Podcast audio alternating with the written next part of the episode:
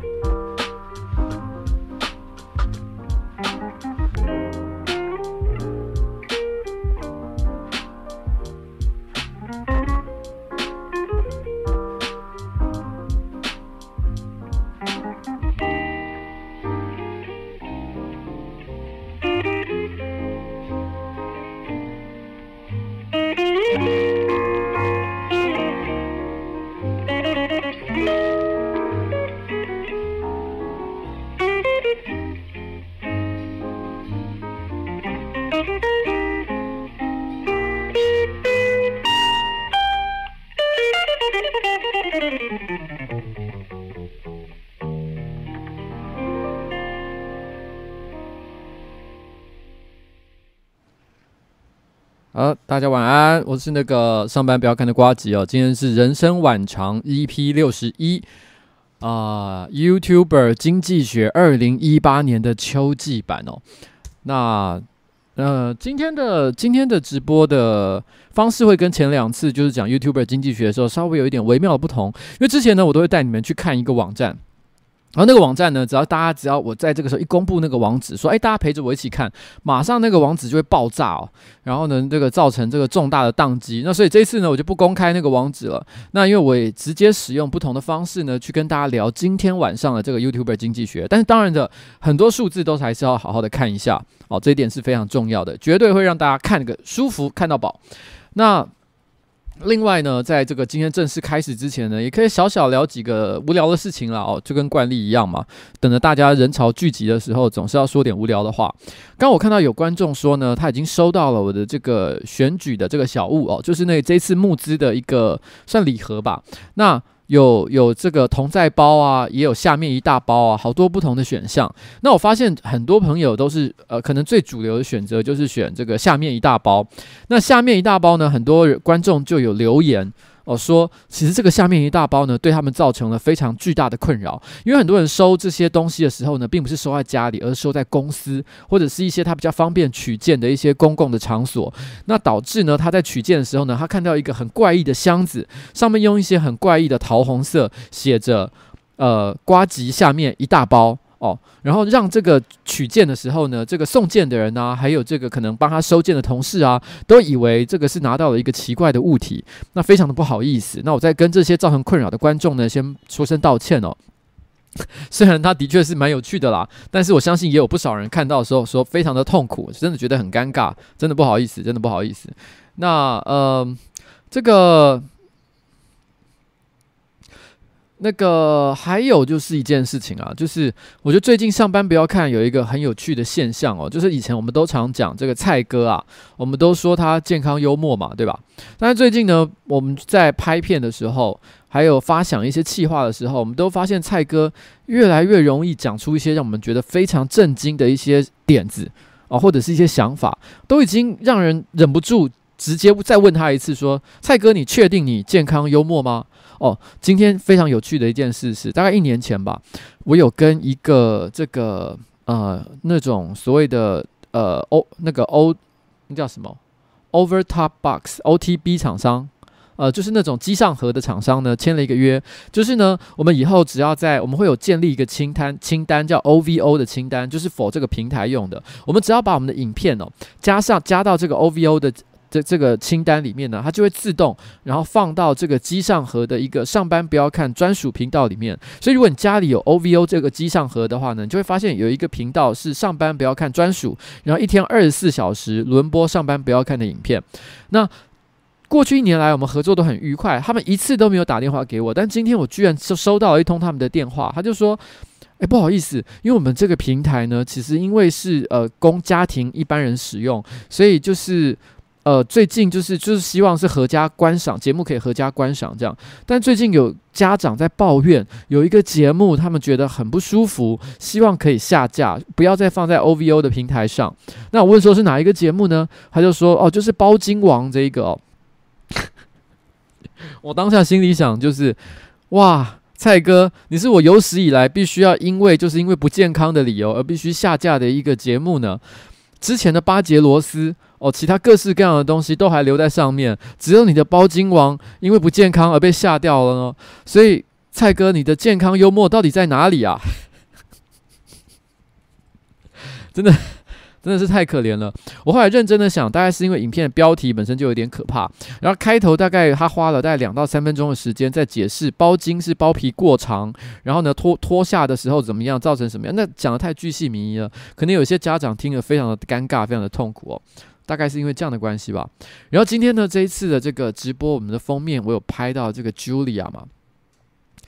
Julia 其实这一支片我们大概一两个月前就拍了，可是因为这支片呢，严格说起来不算是个业配。那我们近期因为接了很多工作，都有一些上线档期的关系，所以我们都先上了一些就是非上不可的一些节目，所以这个算是被我们压了大概一个多月才终于把这个片放上去。其实也迟了一点时间了，有点可惜。我个人是非常的喜欢这支影片，我觉得观众目前的反应也非常好。但是我觉得在影片上，大家可能看不出来的一件事情，就是当天 Julia 本人，我真的不是说一个心理上的感受而已，我在说的是物理上的，很真实的。他一走进办公室，整个办公室香到一个不行，他全身散发了一个非常舒服的香味。我并不是说他喷了一个什么非常刺鼻的香水，还是什么之类的，就是非常。非常香的味道，整个办公室立刻弥漫了，你知道吗？就是 Julia 本人的一个氛围，文字笔墨难以形容的东西。如果可以的话，我真希望可以再邀请他来一次。真的，我绝对不开玩笑。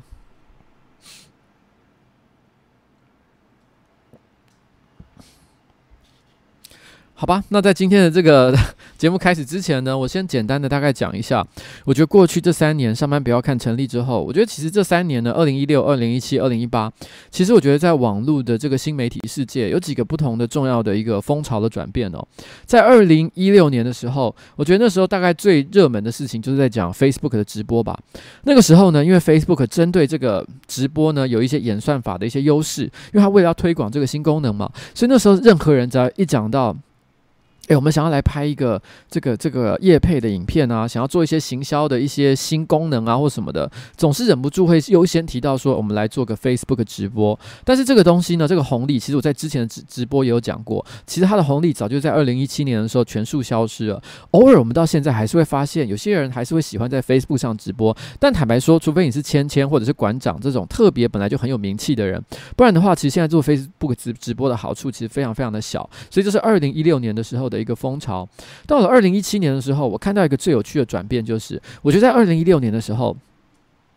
很多的这个广告主或者是广告公司、行销公司。他们以前，他们还是习惯于就是把他们的广告预算投放在传统的媒体之上，然后呢，但是他们感觉到新媒体的一些影响力，可是内心总是有点怕怕的，不知道该把钱怎么往下投下去。所以在二零一七年，但是二零一七年的时候，这个风向完全改变，大家突然发现新媒体，诶，好像挺有搞头的，所以于是呢，你突然感觉到大笔的行销预算立刻挹注到。这个 YouTube 或者是 Facebook 这些新媒体之上，你会看到那种各式各样的这个大品牌哦，不管你是说美妆啊，还是说可口可乐啊，还是说统一啊，都发现这跟很多网红做了很多很多的合作。这是二零一七年的情况，但是二零一八年呢，又有一个很微妙的变化，这些广告预算还在新媒体这边。可是我发现有很多的广告主、很多的广告公司、行销公司其实吓到了，因为他们发现跟这些网红的合作，网红很有人气，可能有百万订阅，可能一支影片有五十万、一百万的流量，可是感觉成效好像没有那么的好，那甚至于呢，也没有。也没有带来这个，不管是这个带来品牌的一个正面的效应，还是说带来一个直接导购，就是造成购买行为的一个效果，都不见得有发生。所以呢，在二零一八年，大家还是觉得我应该要把钱花在这里。可是每个人都在尝试用不同的方式去摸索真正跟网红合作的一个方法。所以你会发现呢，有些人呃接接业配接到手软，但有些人其实明明他的流量非常的高，可是却接不太到什么业配。然后也有的。呃，广告公司会有一个新的策略，就是算了，我觉得网红拍的影片实在蛮可怕的，但是网红人气还是蛮值得使用，所以干脆我找一个知名的广告公司，像是奥美来拍这个这个这个影片，然后让网红去哦，去去这个这个。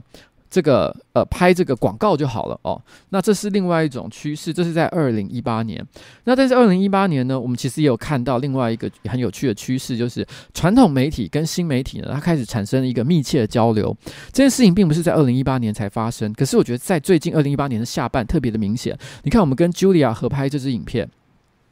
我觉得在二零一八年，很多歌手像最近这一波，我觉得大家很快就会发现了，邓紫棋没有跟我们合作，但是她开始在跟很多很多的频道都开始有了一些共同的合作。那像这一次呢，之前我们有跟吴康仁，就是在电影的时候，他们上映《呃狂徒》上映的时候，我们也有一些合作。他们开始尝试哦，传统的媒体他们在行销的时候开始尝试想要借助新媒体的一些力量去做一些导流，增加更多的一些曝光。像我们跟这个 Julia 在合作的时候，其实他有一个很有趣的一个诉求点。就是他有说，其实我们重点并不是要打歌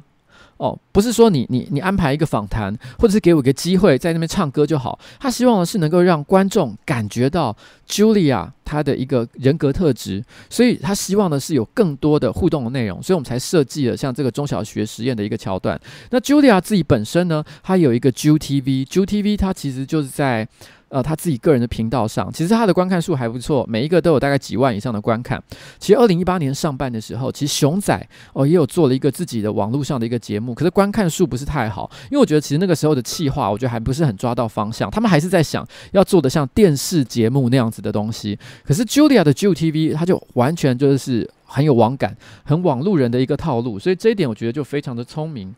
诶，这么晚了，怎么会居然有人想要来拜访我们？刚居然有。啊，啊，什么哦哦哦，OK。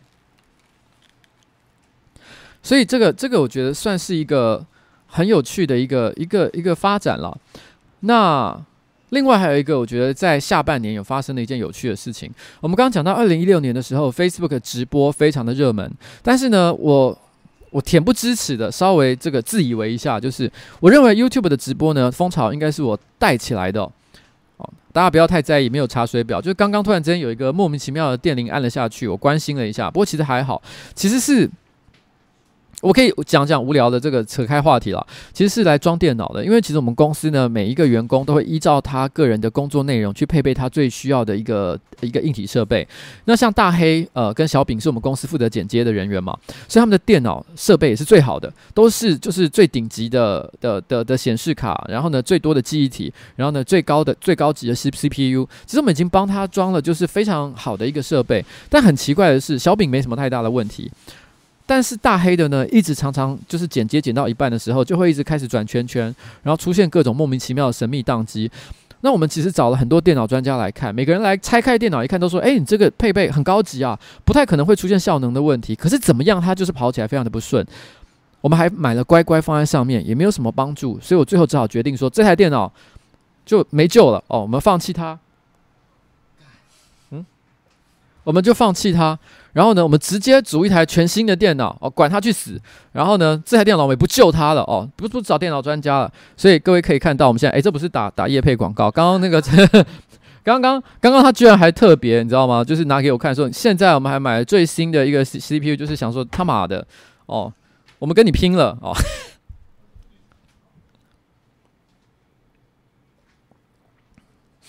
就是这样。好，这是现在我们对。哦，大黑的至于大黑那台原来的电脑呢，我们决定采取就是杀肉的方式来处理，就是因为我们不知道他电电脑到底哪一个硬体出了问题，所以我们就把他所有的设备全部拆下来，然后看谁需要哦，有比较好的机显示卡啊，看谁没有哦，拆给谁，然后看看呢，到最后是哪一个人电脑会爆炸，那我们就知道哪一个硬体出问题了，大概是像这样吧。嗯。好，那我刚刚讲到就，就是我觉得说直播 YouTube 上直播风潮，我认为是我带起来的。我是在二零一七年的五月哦，开始在 YouTube 上做直播。那个时候，其实，在 YouTube 上做直播的人其实非常的少。那我觉得我是第一个真的把这个东西做起来，一路做做到从九百的同上，一路做到甚至最高曾经做到一万五千同上。然后，然后我自认了哦，我自认算是算是蛮好的。就是就是就是蛮好的一个成绩这样子。那如果不算一些，因为新闻台很多中午的直播，午间午间直播有差不多都有一万以上的一个同上，呃，同时观看人数。那如果不考虑这些比较特殊的情况的话，其实以个人直播来讲，我应该算算是 YouTube 上最强。那一但是一开始这块土地是没什么人在耕耘的，可是下半我突然发现，现在从礼拜一数到礼拜日。每天几乎都有强棒在直播呢。举例来讲，像一加一最近也开始在礼拜天哦直播，不过他这一周好像不是在礼拜一，他改到了别的日子。礼拜天呢，他会开始做一个很像电台形式的一个直播，其实人数也还不错。然后。我觉得目前的兵家必争之地大概就是礼拜四吧，因为礼拜四的傍晚哦会有统神，然后呢在接下来呢会有麦卡贝自己的呃小直播，然后呢正式节目呢则是在九点开始直接跟我强碰，然后接下来九点半到十点半则跟的是我，所以感觉上死亡。战战区啊，大概就是礼拜四了吧。大概礼拜四呢，我觉得，因为现在礼拜一到礼拜天，其实上班不要看各个成员也都各自有一些直播的节目。那我觉得礼拜四呢，大概也只有我能扛，因为礼拜四这个战区实在太激烈了，大概也只有最一流的人哦才可以做礼拜四的直播。我觉得目前的情况是这个样子啊。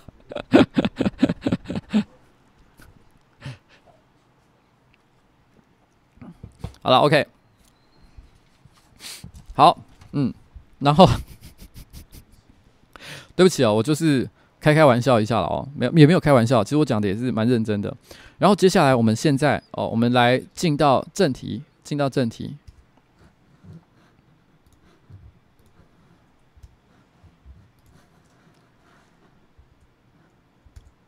哎，我们现在可以看到这个，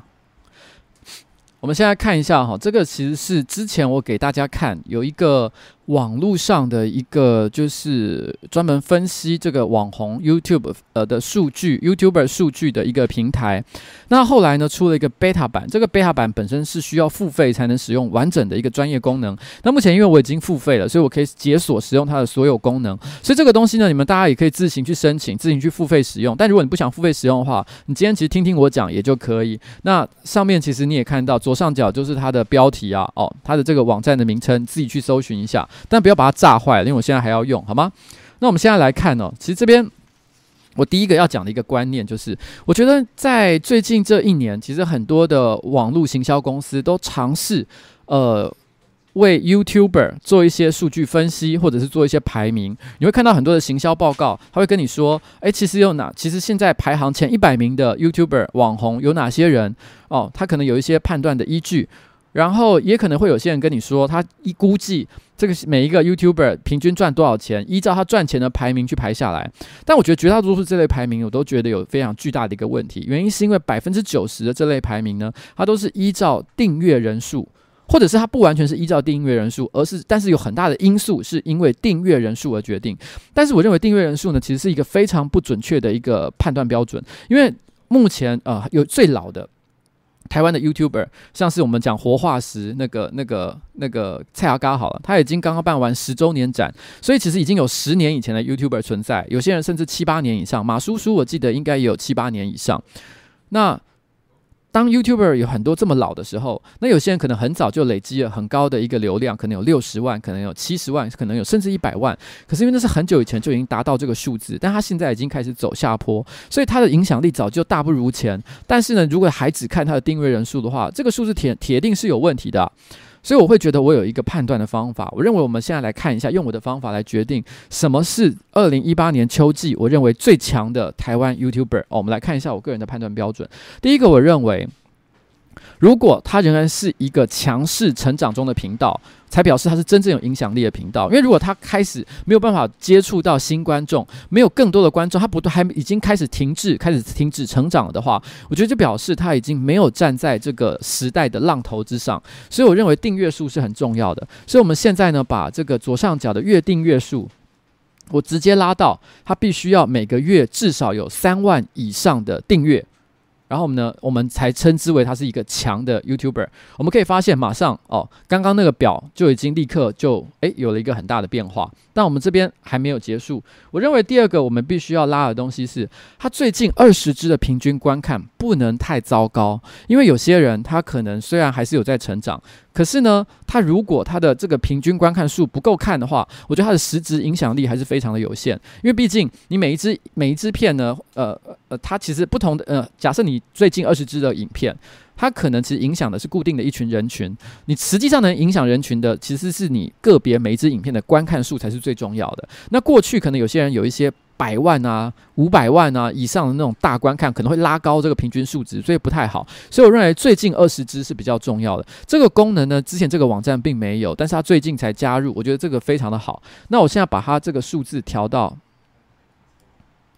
我调到二十万左右。我认为二十万是一个还算 OK 的标准哦。我们立刻调到二十万之后，我们就会发现，诶，名单就少了很多。变成只剩下一页符合这个条条件，只有一页而已。因为本来如果之前刚刚那个条件的话，哇，其实好几好几页看不完。但是如果加加上这两个条件之后，你会发现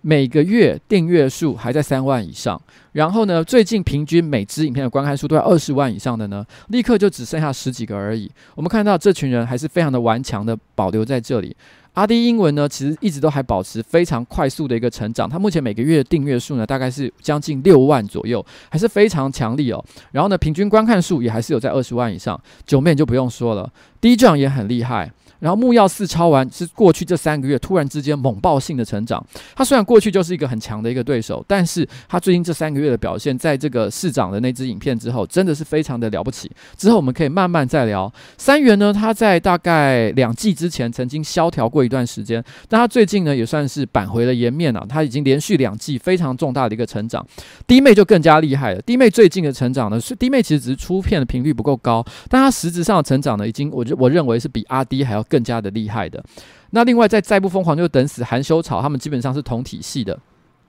其实我记得上一次我有提到说他们两个基本上是同体系的，还有人纠正我说他们两个不是，但其实他明明就是，他们是同一家公司的，好不好？然后呢，黄氏兄弟搞神马哦，这两个其实都是 Capsule 的的同一家经纪公司，哎，这个表现得非常厉害。另外就是胡子哦，胡子其实他目前的总订阅人数呢，其实并不高，他实际上订阅数目前只有三十六万，比上班不要看还要少。但是他最近的表现实在太强太强悍，他维持三四万以上的月订阅成长已经有很长一段时间，平均每一次的观看呢，都一定是在二十万以上。然后，然后呢，呃。它目前月观看数是六百八十一万，也是相当的不错。它其实唯一可惜的地，唯一它的月观看数没有撑起来的地方，因为我们可以看到前面几个频道很多的观看数都在一千万以上，它没有到这么高的一个数字，只是因为它出片的频率不够高，它只有一个人。而、啊、现在好像有工作人员了，可能以后会再强一点。花花与山猫可能比较少人知道，它其实是一个大陆的皇阿玛，它的路数套路跟这个皇阿玛很像。但是，但是基本上就是中国的频道了哦。那大家可能没有看过的话，可以自己去稍微看一下。另外就是米莎哦，米莎其实也是最近这两个月突然之间异军突起的一个频道。其实前阵子啊，我看到网络上有一个小有名气的评论家，就是 Stusis S T U S I S 哦。他发了一篇很有趣的小文章，他常常在很多的这个嘻哈音乐底下都会留一些评论，所以有点就是可能只要是喜欢嘻哈音乐的人，可能多少都听过这个人的名字。那他在自己的粉砖呢，偶尔会评论 YouTuber 的影片。他最近就有呃自己列了一个十大清单，他心目中的十大清单是那个十个那个他心目中认为现在在年轻人之中呢最具。这个呃影响力哦的一些频道，那他列了一个很有趣的，他在这个频道他的那个清单里面呢，有有三个频道，我觉得很有趣。第一个是上班不要耗哦，他不是写上班不要看，他是写上班不要耗，耗是 H O W，所以然后另外一个是废宅杀，然后还有一个是星光莎莎，这三个频道其实很有趣。他其实一方面是在讲他认为他有觉得有趣的频道，但同一时间呢，他也在做一个。性格上的分类，上班不要耗。他会这样写，是因为他认为上班不要看跟浩浩基本上是同样的一群人在支撑的。其实这个观察呢，我不知道它是来自一个数据上的分析，还是一个个人就是主观的一个判断。但是不论如何，这其实还蛮准确的，因为我们的确有分析过，呃，浩浩跟上班不要看的受众其实重叠度还蛮高的。然后我们最近其实也蛮多跟这个浩浩的一些合作啦，所以其实这件事情还蛮有趣的。废宅杀它其实指的是两个人，一个是废宅妞，另外一个就是米莎，因为他们两个人讲的都。都很像，基本上就是两个女生，然后讲性爱相关的一些话题，所以非常的引起大家的注意。但除了这两个频道之外，其实我觉得最近有一个很有趣的现象，就是最近这两个月有好几个频道异军突起，都是因为是女孩子，然后在大谈性爱相关的一些内容，所以突然之间获得了异军突起的一个成长。他们某种程度上来讲，算是知识性频道的一种，因为他们都是尝试去探讨，譬如说怎么样可以获得高潮啊，然后呢，怎么样口交会比较爽啊，它其实是有一些知识性的成分在里面。可是我认为啦，摸着良心讲，其实只是男生想要听女生聊色色的话题，对吧？好，那这是米莎的一个一个状况哦，然后。OK，哎、等一下，我页面跑掉。然后呃，另外有一个很碍眼，我觉得很有趣。很碍眼，其实你可以看到它的月订，它目前的订阅数只有二十二万而已，其实是相对来讲非常弱小的一个频道哦。但是问题是它的月订阅数高达将近五万，然后呢，月观看数呢是五百万左右，然后它目前近二十支的平均观看是二十三万，非常的强。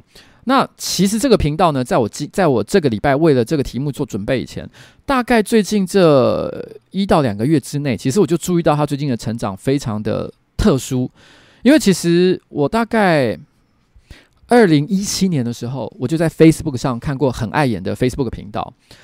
当时我对他们的印象并没有非常的好，因为我觉得他们有些拍摄的内容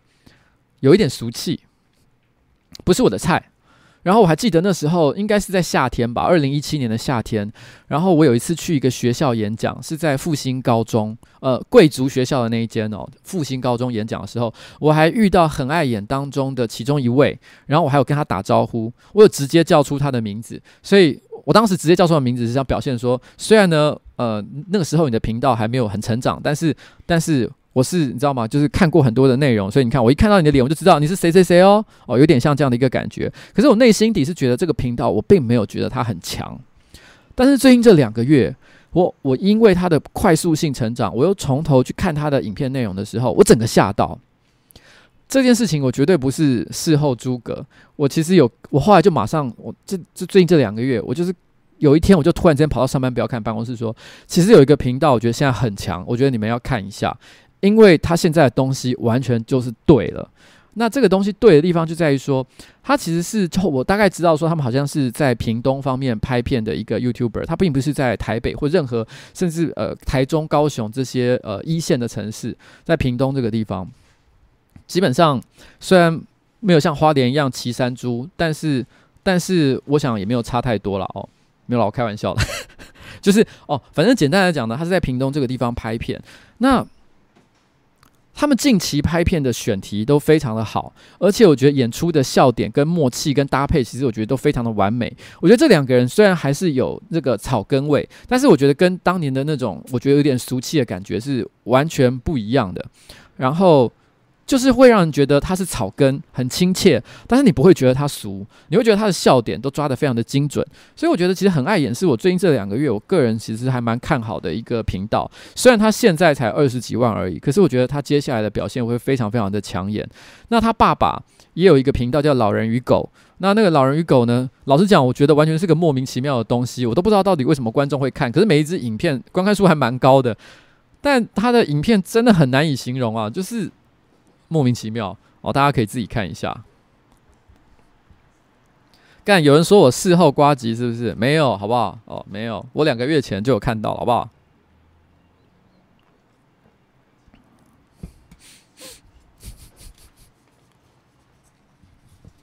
然后最后是那个女生了，那个女生 Kiki，坦白说。我都没没在看啊，坦白讲，因为我之前完全没注意到，我是为了整理这一次的数据的时候，才突然发现有一个成长很快的频道。我仔细一看之后，大概大概感觉就是一些比较蛮传统的一个呃生活类的影片频道，因为他只要尝试拍一些，譬如说户外的 vlog 型的东西的时候，观看数都不怎么样。他比较强的影片呢，都是一些传统，就是在沙发前面，然后坐在沙发前面，然后讲一些生活性话题，去买全联的或者是什么食物之类的。所以我还没有，因为我们还没有很认真研究，我不知道它的特点到底强在什么地方。因为说说正嘛，我觉得女孩子是可爱啦，但是就还不到有决定性的会让我一拳打中心窝那种干你好正那种感觉。但讲到正妹 YouTuber，我觉得最近是有一个新的，倒是蛮强的哦，就是呃，网络闺蜜 Skimmy。哦，她她其实每次开场白都是“我是你的网路闺蜜 ”，Hello，我是 Skimmy，我是你的，我是 Skimmy，我是你的网路闺蜜。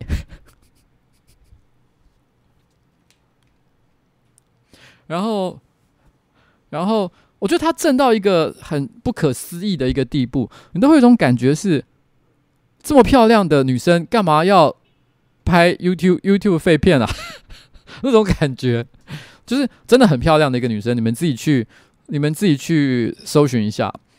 那但是她的成长呢，目前还没有看到非常的抢眼啦。那还不错，还不错哦，也是短期之内就获得了一些成果。但是我觉得以漂亮程度来讲，是我近期看过的这个 YouTuber 网红里面算最强的。我唯一对他小小的一个抱怨，这不是这是主观，不是客观的一个评论，跟数字没有任何一点关系。就是他每次讲说我是你的网路闺蜜的时候，我都觉得稍微有一点点机械了一点，就好像是在做一个什么演出还是什么之类的感觉，没有真的闺蜜的感觉。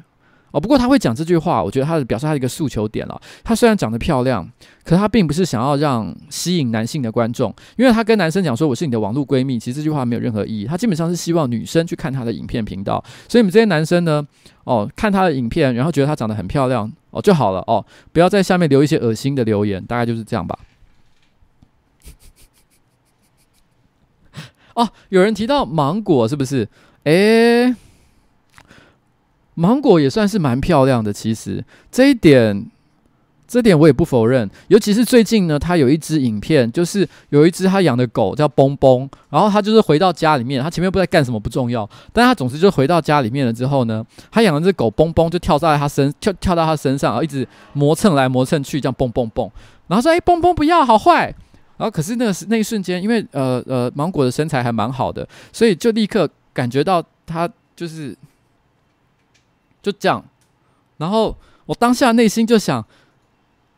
这太心机了吧？你跟我说它是一个巧合，我绝对不信的。你一定是塞好叫嘣嘣也扑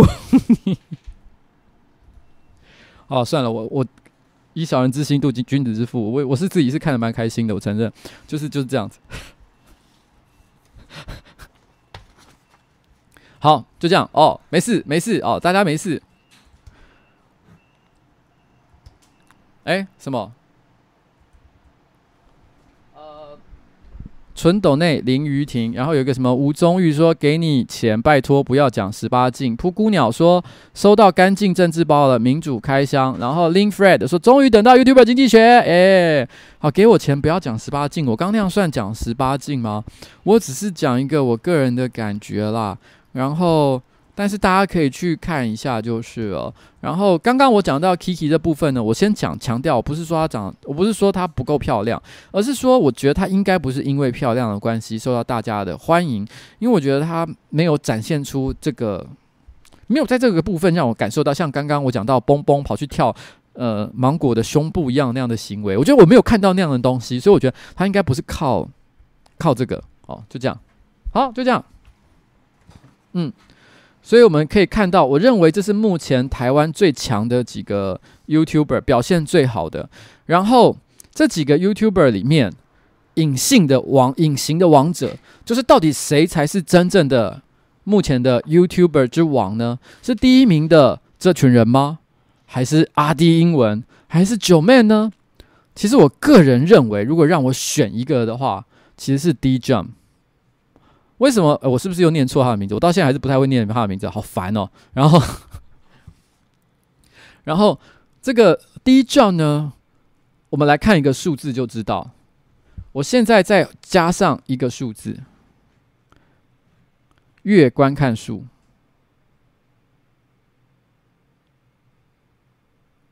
我们先调到差不多一千万左右。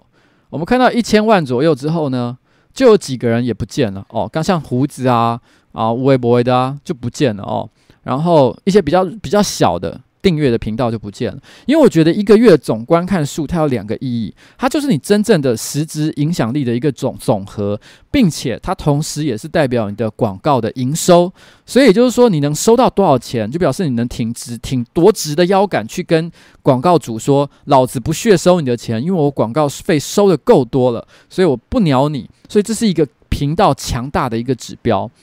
那我们现在把一千万哦，再把它往上挪，挪到变成两千万好了。大家会看到，只剩下一个频道，就是 D-Jump，也就是月总观看数超过两千万的只有一个频道，就是 D-Jump，而且它不是超过一点点。大家可以看这边这个数字，两千六百四十七万。哇操！这是什么天文数字啊？它其实近二十只的平均观看大概是二十九万左右哦。然后呢，其实这数字以近二十只的总观看数的平均观看数来讲，其实不算是特别厉害。我甚至于觉得它最近的。影片平均观看数其实是稍微有一点点下滑的，可是因为大家可以看到，它有一个很厉害的地方是，影片总数是六九六，它过去呢其实所出过的影片数量实在太高了，所以它其实它的观看数字一直都非常，所以它其实呃长尾长尾效应，就是它每一只旧影片，所以可以累积的观看数也是相对来讲比较高的。而且很有趣的一个点是，他们的这些观看呢，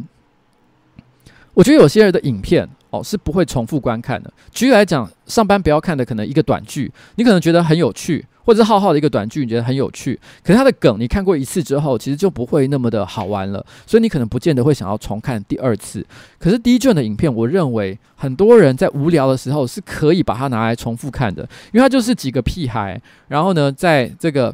呸他啦哦，然后呢，在玩游戏的时候一直在尖叫啊哈哈哈哈哈！哦，我不会学，对不起，我我刚本来想要学红伶的，对不起，然后就是。笑得很夸张，然后呢，做一些智障的事情。有的时候，其实那个疗愈的感觉，就像是听直播一样，其实感觉是很舒服的。所以，对于很多人来讲，他如果今天就是想要脑袋放空，然后呢，不想要看什么复杂的东西，他就只想要放着休息了的话，其实 D 状的东西其实还蛮适合的。所以，我认为 D 状的很多影片，很多人可能是重复观看非常多次。所以，他目前其实是 YouTube 最强频道，太强了，太厉害。嗯好，那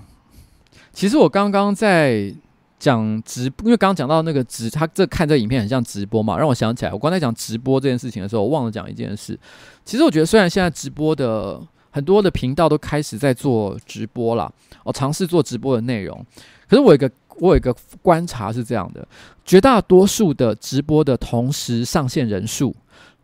呃。跟他最后的总观看数字的比值，绝大多数的频道都是在一比十或者是以下的数字。那也就是说，譬如说你现在同时上线的观看人数是五百，有五百个人在看，那最后累积出来的总观看数可能就是五千到六千左右。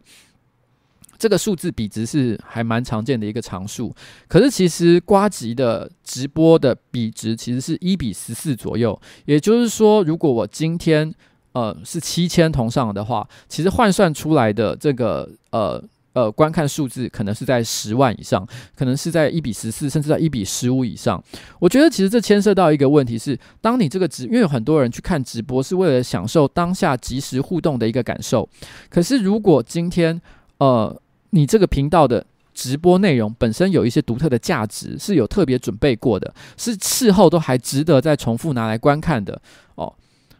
那其实它的那个比值就会变大，而我刚刚有讲了，我觉得实际上的观看数字才是真正影响力的一个表现。所以我认为，虽然尽管现在我觉得的确很多人开始流行做直播这件事情，但是好好的规划内容，把你这个一比十的比值拉到一个更大的表现，我觉得才会带来真正的一个价值啦。这是我目前这样觉得。那嗯，就是这样。好，那我们现在再来看。呃，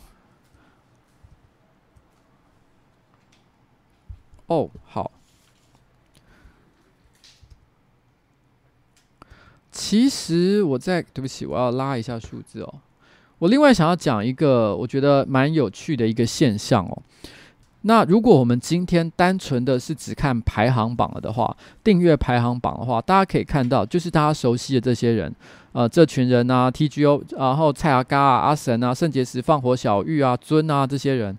可是我觉得最近有一个，我觉得在上一季还看起来不太明显的一件事情。我们先来看放火，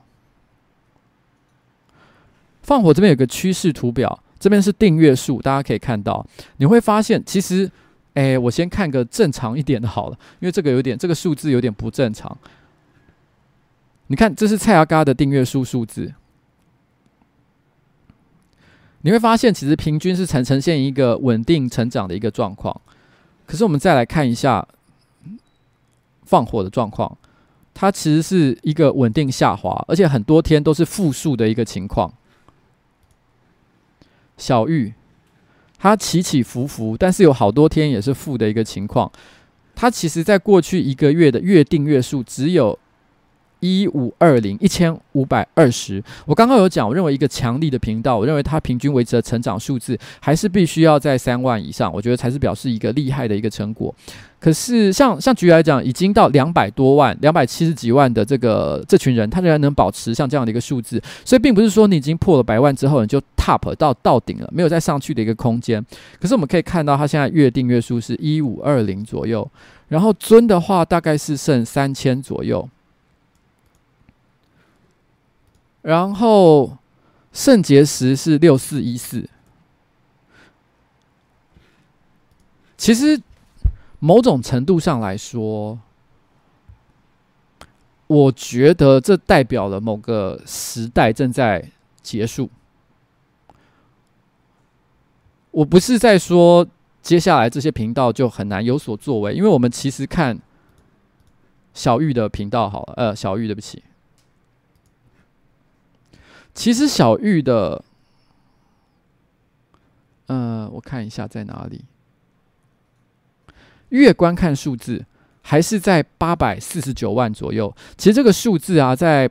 呃前几名订阅的，就是的的的 YouTuber 里面，仍然是非常强劲的一个表现。它每一支个别的频道都还是有五十万、七十万，甚至破百万的一个观看数，仍然是非常强力的。但是。但是我们觉得，在订阅数的一个倒退，我们可以说，其实它某种程度上来说，它近期可能是必须要开始思考一下，就是他们的内容是不是要必须有一些改变，然后，然后才有可能维持住它一个成长的一个趋势。因为其实我觉得，在经营呃媒体、经营公司，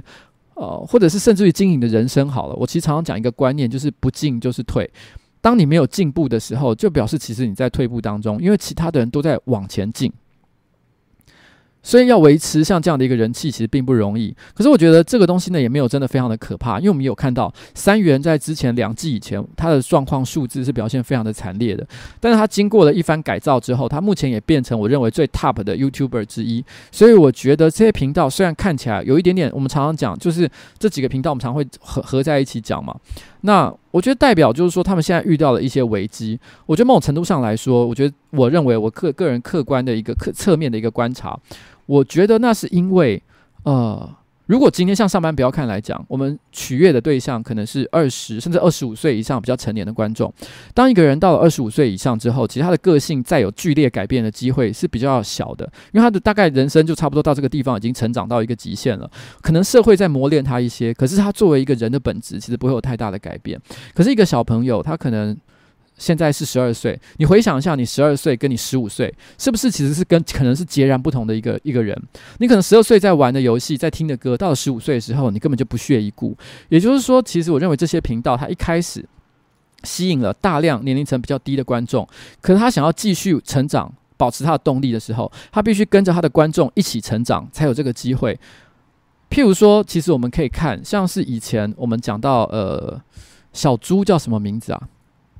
小猪那个歌手小猪叫什么？罗志祥。哦，罗志祥，罗志祥以前也被也也以前也曾经是这个这个呃小学生的最爱。哦，小学生最爱的一个偶像，当年小学生最爱的偶像其实还蛮多的。可是你看罗志祥一路走来，他走到现在都还没有掉下去，因为我认为他就是个典型，其实有陪着这个观众一起成长的一个艺人。那他其实个人也非常的努力，所以我觉得以这个角度来讲的话，我认为只要你把罗志祥当成一个标准，你就知道自己应该要做什么样的事情。我认为这是这些频道应该要思考的一件事啊。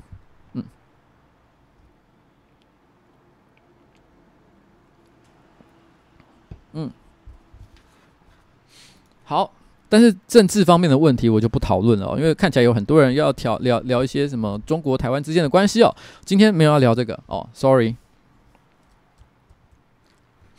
好，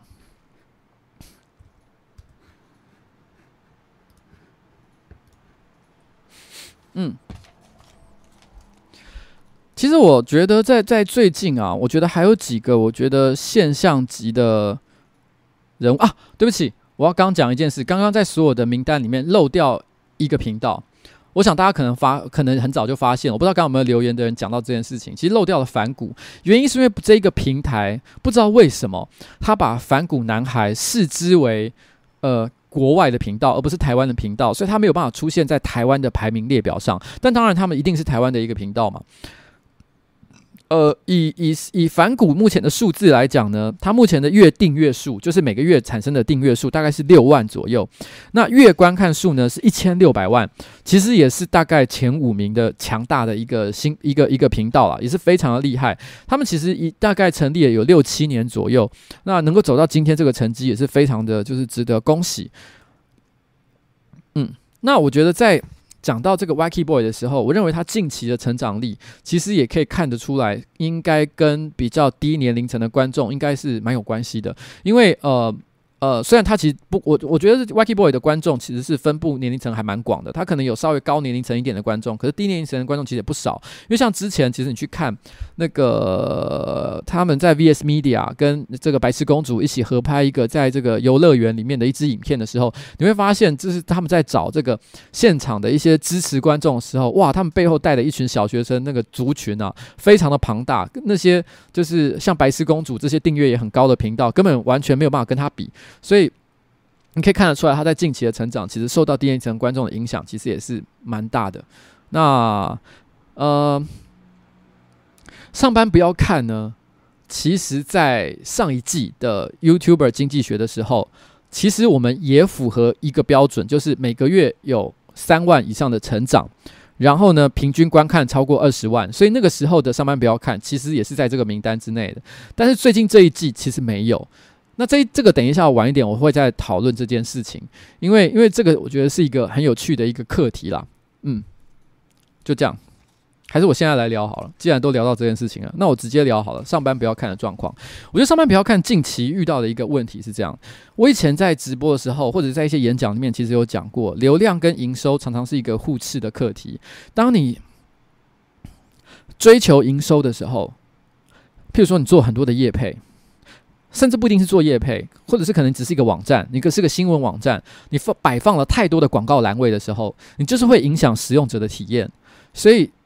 除了极少数的例外，譬如浩浩之外。哦，这这类型，其实浩浩还是有被这件事情影响，因为浩浩大家都觉得他影响力很大，拍的影片平均观看数这么高，可是你没有注意到吗？他出来也是应该有大概八年左右了，可他到现在还没有破百万哦。他成长其实相对于其他很很强势的频道来讲，其实算是慢的。他刚刚也没有出现在这个这个我刚刚讲的最强 YouTuber 清单的列表之上，原因是在于说，当你专注于做很多营收类的项目的时候，你就一定会影响到使用者体验，因为你会受制于你的创作自由，自由会受。制到广告主或者是广告公司的一些影响。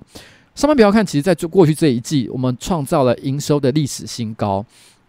我们其实赚了蛮多的，应该比小玉他们都还多。但是我觉得也因此前置到我们的近期的一些成内容上的一些成长。所以我其实，在上一集的这个这个直播里面，其实有讲过，我们的目标就是希望，呃，十二月的时候呢，我们可以之后。可以保留一个月的时间，不要再接任何的业配，尝试专心做自己觉得真的好玩、真的有趣的一个内容。因为我们觉得我们要回过头来顾一下我们自己真正流量成长的一个重点。嗯，哦，少接了，少接了，对。嗯，然后，呃，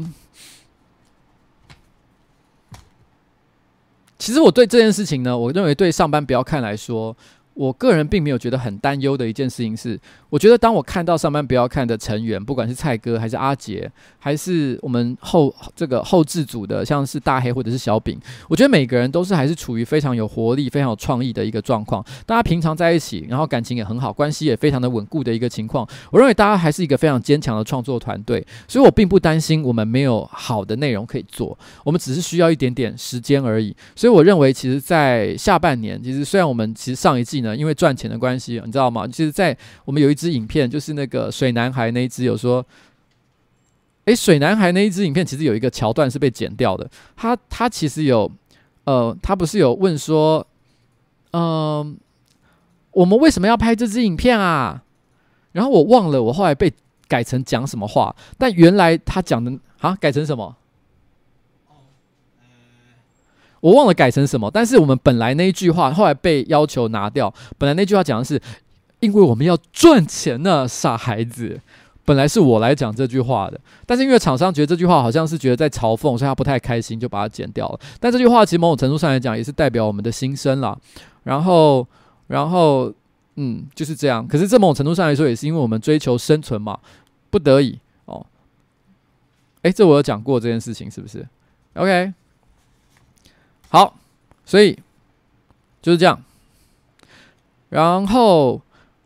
不过，我觉得上班不要看呢，成长除了在内容这件事情上之外，哦，我觉得其实还有一个重点，其实是在于呃观众族群，因为他因为如果你去分析上班不要看的 YouTube 频道还有 Facebook 频道的受众族群的话，你会发现集中在台北市的成年男性人口，我们目前最大的族群是二十五到三十四岁这一群。不是十八到三十岁哦，是二十五到三十四岁这一群哦。也就是说，其实我们相年龄层其实相对来讲，我觉得是这几个频道里面是算数一数二老的一个频道。然后呢，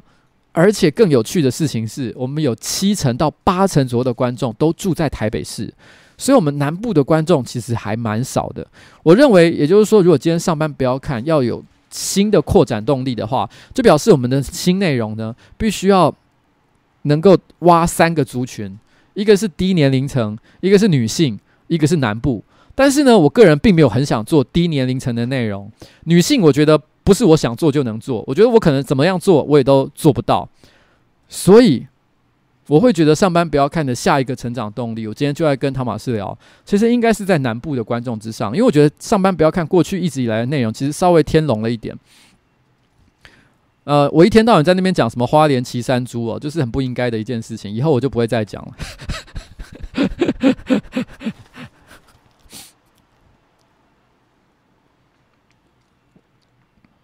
这一点其实还蛮有趣的，因为台台，因为我们的台北市的观众真的占了七八成呢。我觉得像这么不均衡的一个情况，我觉得在可能很多频道上来讲，也算是非常的少见吧。好。我觉得其实，在最近这一年，呃，最近这一季，我觉得有几个现象级的人物啦。一个是，我觉得大家很多人都 Q 很久，就理科太太嘛。理科太太其实她真的很强。哎，我我们再回去刚刚那个画面看一个东西好了。嗯、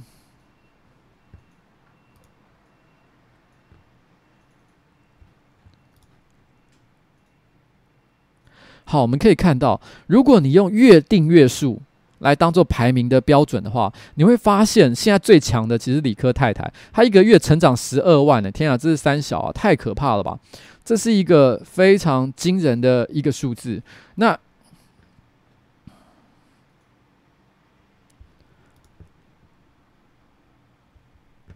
如果我们来看月订阅成长率的话，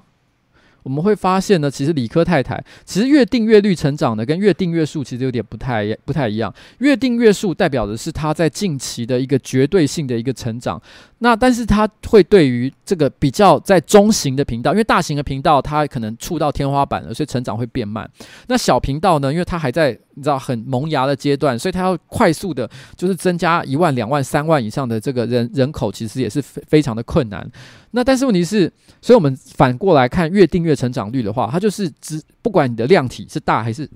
小，你近期的成长速度有多快，这件事情就是一个一个一个关键哦，一个关键。我们可以看到，就是其实，呃，理科太太还是在前十名之内，非常的厉害。那伯恩呢，大概是第六名，因为伯恩这个频道其实大概只出现了大概一个月到两个月之间吧，所以他也是算是蛮快的。呃，泽瑞这个是我最近才刚刚有在呃走走在路上的时候有遇到，他是一个专门教跑步的，他现在只有几千而已，不过看起来后市还蛮不错的，最近成长了百分之三百。贝克书的话，我是目前还没有认真看过它的内容了，所以我不太确定它的内容的优势点到底是在哪里。不过我觉得有一个很有趣的点是，呃，我看一下，我要找一个数字哦，不好意思。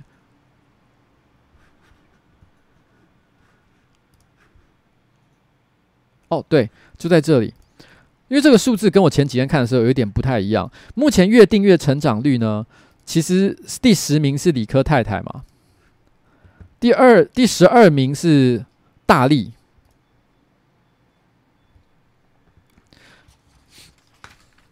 你可以看到就是这两个频道其实很有趣的一个地方是，其实，在理科太太刚出来的时候，这个两个频道就开始很有趣的一直在互相拉抬，就他们会互相就 Q 来 Q 去的，就是。理科太太常时不时就是说大力叔叔怎么样，然后呢，然后说大力叔叔嫌他的菜难做，所以他做一道菜给大力吃，然后大力再怎么样反击回去，就是一个像这样你来我往的过程，所以造成的一个结果就是大力跟这个这个理科太太同时都获得了高速的一个成长效应。那我觉得这其实牵涉到就是说一个很有趣的一个一个一个概念，就是。就是其实现在我们在讲新媒体的时候，我们常常会说，其实呢，新媒体有一个很重要的叫矩阵效应。就是当你成立一个新媒体的时候，你的影响力是有限的。但是如果你能够成立一个矩阵，一个矩阵就好像是一个好几个不同的一个集团，里面有好多不同的子集团，可以互相刺激、互相影响，一起拉抬成长的话，这样成长速度会变得相对来讲变得非常的快。我们可以可以看到，其实目前有在这个我之前提的这个。呃，快高速成长的这个频道的这个这个名单里面呢，其实呃呃，再不往就等死，算是也是有高呃很高度的体现了矩阵效应的一个集团。他们就是像含羞草，还有这个这个。呃，再不就就等死的本体，他们其实一直都会互相的有很多很多的合作。譬如说我整你一下，然后呢，我再再逼你吃一下一百一百颗的蓝蓝佛，然后像这样的一些互相合作的效应之后，其实他们成长就会变得相对来讲非常的快。其实上班不要看，严格的来讲，其实也是有一些矩阵的效果。我们可以看到，其实在过去一季里面，呃，明明蔡哥，蔡哥，我终于 cue 到你了，不好意思，蔡哥跟阿杰。阿杰还好，阿杰算是还是有在出一些片，可是他们两个人出片频率都不算稳定，尤其是蔡哥几乎是非常的低的情况之下，他们居然默默的都还可以破十万，所以可见就是说，其实这个矩阵效应是非常的强大。如果我们今天可以有效的。呃，以上班不要看的角度来讲，然后加强就是可能蔡哥，如果我是以我们为例啦，还有阿杰他们的出片的一个频率跟稳跟品质的话，其实就有可能会让这个上班不要看的矩阵变得更加的坚强，然后呢，造成一个集体的一个成长效应，所以这也是一个我觉得还蛮值得注意的一件事情。那大概是这样，嗯。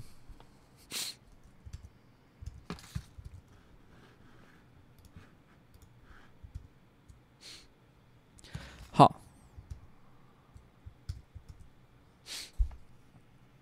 我认为除了现象级人物呢，除了这个理科太太之外，我认为还有一个人，我觉得蛮有趣的。我在一个月前完全没看到他，但我偶然间无聊稍微看了一下的时候，整个吓到我脱窗哦，就是钟明轩。我觉得钟明轩他可能之前在网红的世界里面，他可能是稍微略带一点争议感的一个人物。然后，呃，我们也从来没有认为他算是一个内容创作者。我们可能比较认为他就是一个会在网络上炒作一些话题的人物这样子。但是我近期发现，诶，他也成立了自己的频道，稳定的开始产出一些内容。但是很可怕的事情是，他的内容其实也就是很简单，对着镜头讲话，就这样，这么简单的一个东西。可是每一支影片都有几十万左右的观看。然后下面的留言永远都在两千则以上，我看到真真的是吓到啊，不敢相信。然后对于钟明轩的现象，我还没有一个合理的一个解释，因为我个人主观啊，我现在讲是我主观，不是客观。其实我觉得他的内容没有什么特殊的地方。呃，我记得有一集，我大概看了一下他讲的内容，是在讲说，呃。我是一个从小就特立独行的人，那我都不听我我我觉得我我我我从小就不听我父母哦的一些指示，然后呢，一个人就是努力的成长到现在，类似像这样一些心灵鸡汤的一些话，大概就是这样子而已。但是下面留言两三千则，我当时看完我整个傻眼，我就心里想说：喂，为什么？就是心灵鸡汤类的频道非常的多，他也不是最强的，讲的最厉害的一个人。所以我只能说，他可能个人人格特质的确有吸引到一个很独特的族群吧。那这个族群到底长什么样的面貌，我并没有看得非常的清楚。我只能说这件事情引起了我的一些兴趣，所以我开始有在研究他的频道的一个一个一个组成。也许下一次 YouTuber 经济学还可以再来聊聊这件事情，因为我目前还没有一个结论。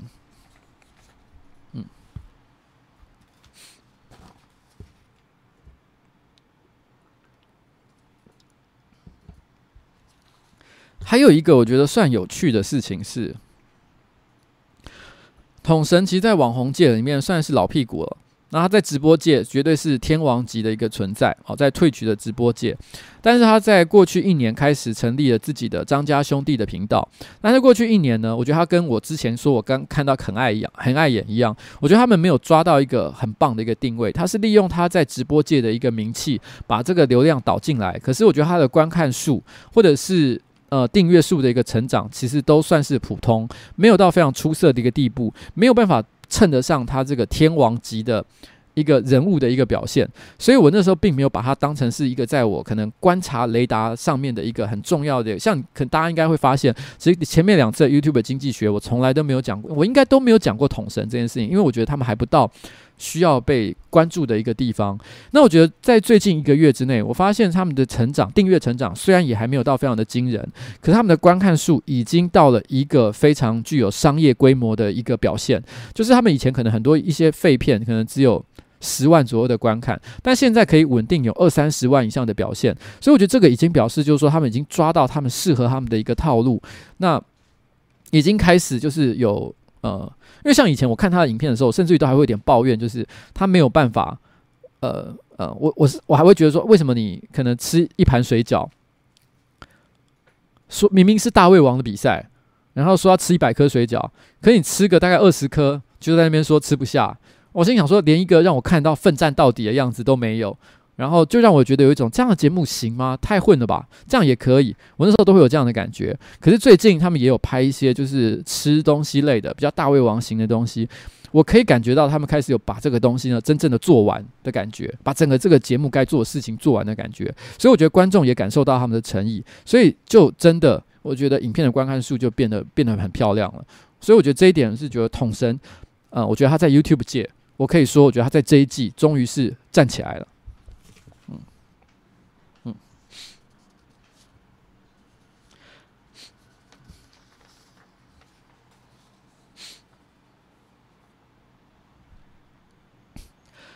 我觉得在接下来，我可能最后再讲几个小点了哦。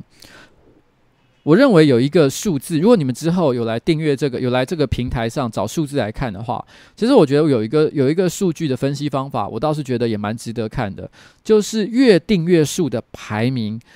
跟订阅数的排名之间的关系。因为我们刚刚常讲到说，其实很多很多的这个坊间对于 YouTuber 或者是网红的这个实力，都是看订阅数的排名来决定嘛。但我常说这个数字不是很重要。那我觉得有一个观察数字呢，是你的月订阅数的排名跟你订阅数之间的关系。我举个例子来讲好了，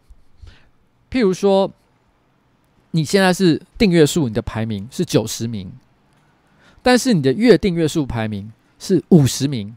你知道这第五十名，这代表什么意思呢？代表就是说，其实你的月订阅数，你的成长潜力是在全台湾排名前五十的。虽然尽管你的订阅数总排名只在第九十名而已，可是你其实呢，前面至少有四十至至少有四十个人是输输给你的，而且可能更多，因为前面有些人可能已经早就落赛很久了，所以表示你的成长潜力。超过前面的四五十个人，你可以有很很机会很快的就爬上去往上爬，所以我也会把这个数字拿来当做你是否还有机会在这个排名表上往前成长的一个一个一个一个动力。举例来说好了，我目前看这个平台的数字的话，我现在懒得把那个数字再翻出来了。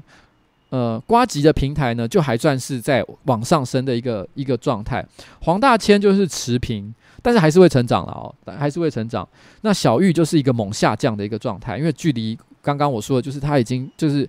呃月订阅数的成长已经到了一个非常后段的一个情况。但是我觉得最近呢，其实有一些小型的频道，我觉得也非常的有趣。就是虽然它可能成长数或者是成长率其实都没有到前几名的表现，可是我觉得是一个有趣、值得观察的现象。就是一些很有风格的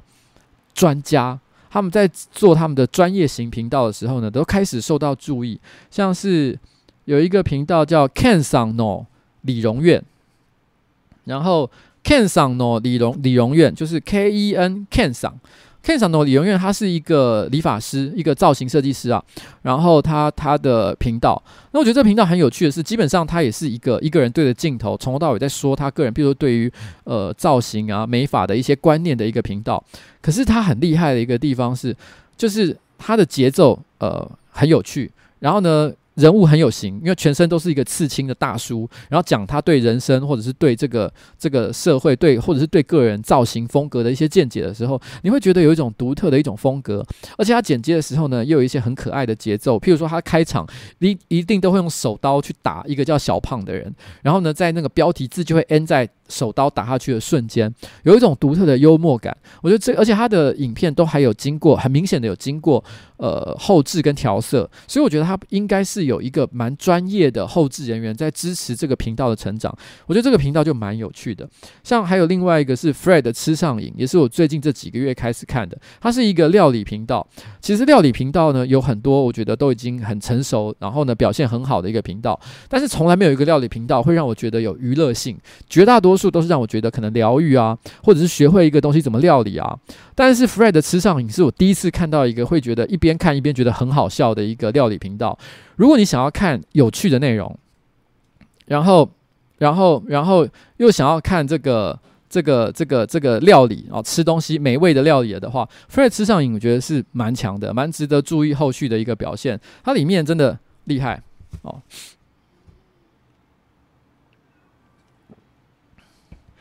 然后呃，最近可能大家都很爱讲什么，我觉得大家都一直想要 cue 我讲什么华农啊。然后王刚啊、苗阿朵啊什么之类的，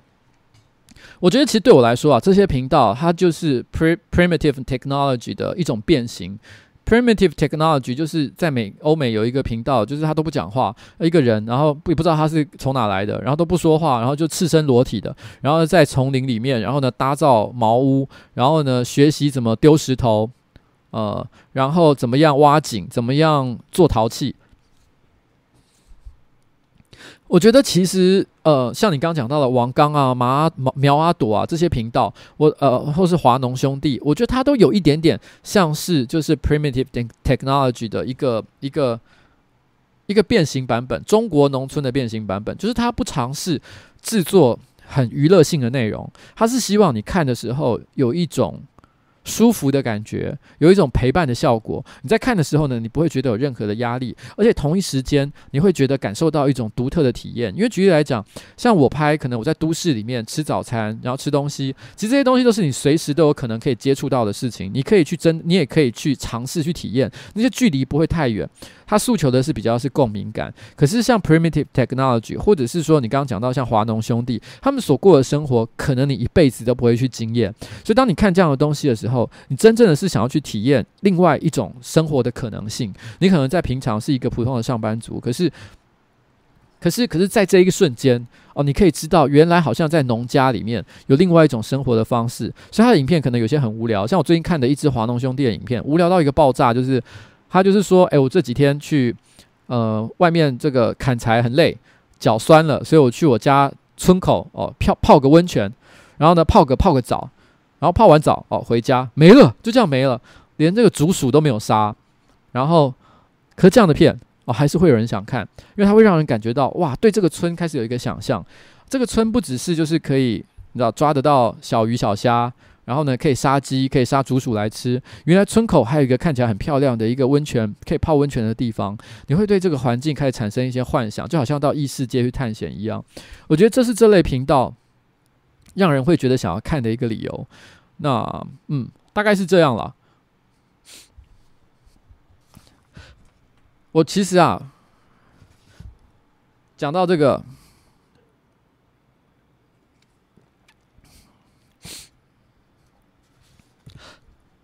其实我我最近啊，你知道，偶尔你知道，每隔一段时间，大概两三个月吧，酷炫他就会突然敲我。我跟他其实没有很熟啦，但是有互相加 Facebook，但偶尔他会突然之间就传一个讯息敲我一下。然后他每次跟我聊的话题都差不多哦，都是譬如说，像上一次就是你觉得网红到底可以做多久？但这个问题呢，他已经不是第一次问了，问了可能两次、三次，甚至四五次以上，每次开场都是这一句。然后聊一聊，我给的结论也都差不多。可是隔一阵子，他总是要来再问一次。我我常常觉得他也没有真的在听我想要讲什么，他可能就只是因为其实我的角色跟他有点像，我们其实是代表的是呃不同的频道的一个呃核心的角色。核心的角色不是说我们在这个频道里面最亮眼，或者是或者是呃呃最帅，或者是怎么样哦最有才华，而是说我们都是扛着这个频道。的所有的最重要的工作的那个人，其他人都会走，只有我们两个不会走。我们就是扛着这个东西，所以对别人来讲，可能很多人都会觉得说，其实这里做不下去，我就去做别的地方。这个工作不好做，我就换一个工作来做。但对我们两来来，对我们两个来讲，我们的选项其实是最少的。我们是不论如何要守到最后一刻，守到这个火真的已经烧不起来，才会走的那一个人。所以有时候我们都会觉得，你知道，做这一行啊，我们特别在有些夜深人静的时候，烦恼就会变得特别多。我们会烦恼的问题很多啦，流量、营收，然后公司成员之间彼此的关系。虽然表面上我们拍影片，大家都很开心，可是私下一定也有各式各样的问题。我并不是说大家感情不好，而是作为人嘛，当然就是一定不会是什么都是好好事哦，一定也会有意见不合的一个地方。我也不好说他跟我讲了什么，我也不能跟你讲哦。上面不要看，私下到底有些什么样的情况。但是我们都会有一些烦恼，时不时都会有。即便不论这些事情，我觉得作为一个 YouTuber，不，你如果不是一个群体，你只是一个个体户，我们会遇到的问题很多。我们会常常问自己一个问题：到底这个行业？我们能走不能不能走下去？能够做多久？如果能够一直做下去的话，我还能不能保持我神智的一个正常？因为这个行业其实会挑战一个人的，你知道，精神到一个很深的一个层次。因为毕竟，当你你没有红就算了，但你当红到某个程度的时候，你走在路上会有很多人开始认出你。这个时候，你会必须要做两个选择：一个选择叫做。完美的切割你的私生活跟你公开领域的生活，就是完全的不要让任何人知道你私生活到底在做什么事情。公开的是公开的，私生活是私生活的。就好像有些偶像歌手，譬如说五月天的阿信，好了，你应该没有，应该很少有人会看到他在百货公司的地下美食街吃东西吧？那可能也没有这个这个呃八卦杂志的记者有拍到他这方面的一些行为，因为他已经把他这部分的他完全舍弃了。他已经不做，他不让他的私生活让任何人看见了，藏了起来。那另外一条路线呢，就是算了，我当做我没有私私生活，我把我的私生活全部公开出来，反正我也不管了。我大概就是比较偏向这个类型吧。我已经不在乎自己有没有任何私生活领域的事情，对我来说，每一件事情我都可以摊开来给大家看，摊开来给大家讨论。然后我也不在乎在路上的时候呢，有任何人要求我做任何事情，反正我也都不在乎。可是我觉得除了这两种典型之外，绝大多数的人都是在这中间找不到一个平衡的状况。大家常常都会面临一个困扰，就是我好像无法把公开领域跟私生活领域切切得很干净，或者是把它们混合得很好，所以就会在这中间遇到很多的矛盾，生活会变得很烦，很充满了烦恼。但是我觉得能走到最后一刻的人，就是能找到自己解答的这个人。所以，尽管啊，有很多人会讲说，诶，做 YouTuber 是不是好像很爽？然后每天都在玩。其实说真的啊，这条路啊，走起来，哎，我是真的是觉得啊，能够走到这个这就是最后一步，走到百万订阅，走到六七年之后，真的都不是普通人，每个人都很厉害。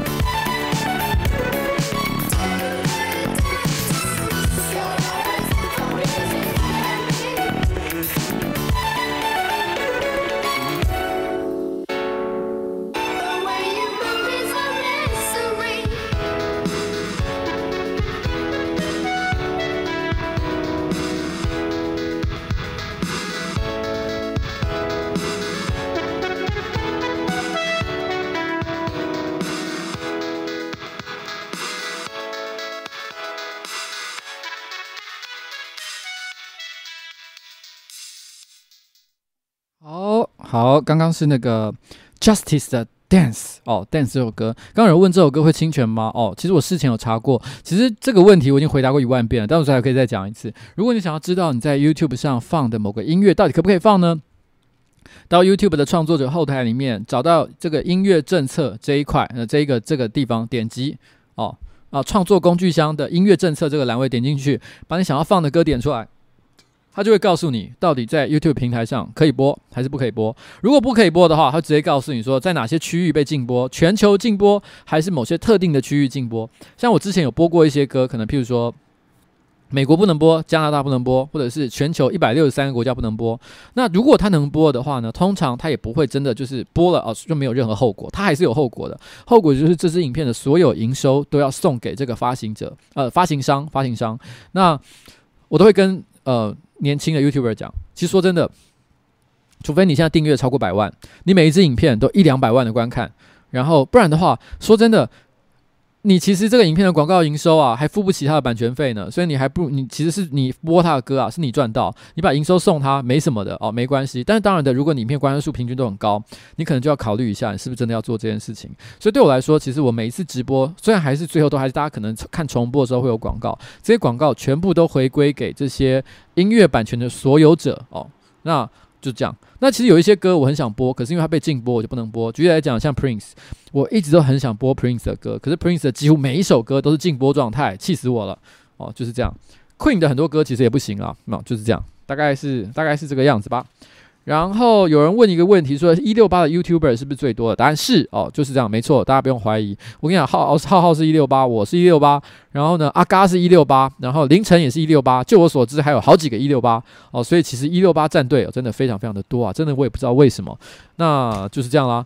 好，OK，那今天这个我的秋季版哦，YouTuber 经济学啊。哦、，Chatbot OK、啊。最后提醒大家一件事情，就是呃，瓜吉的这个，也是我个人邱威杰身为这个议员的这个竞选呢，我其实推出了一个专属的一个聊天机器人。大家只要到这个我的这个呃 Facebook 的页面上哦，粉粉砖，然后在我的最下面最最新影片下面留言写“爆雷一时爽”，然后。这个瓜吉都市长哦，留下这个言就会启动这个聊天机器人，他会告诉你目前在台北市松山信义区有多少人支持我，然后呢，并且每天告诉你一则跟台北市有关的一个小秘密，那非常的有趣啊，大家去玩玩看哦。不要的话可以随时退订阅，没有关系哦。瓜吉的聊天机器人记得去玩哦，就这样子啦。那今天节目到此告一个段落，拜拜。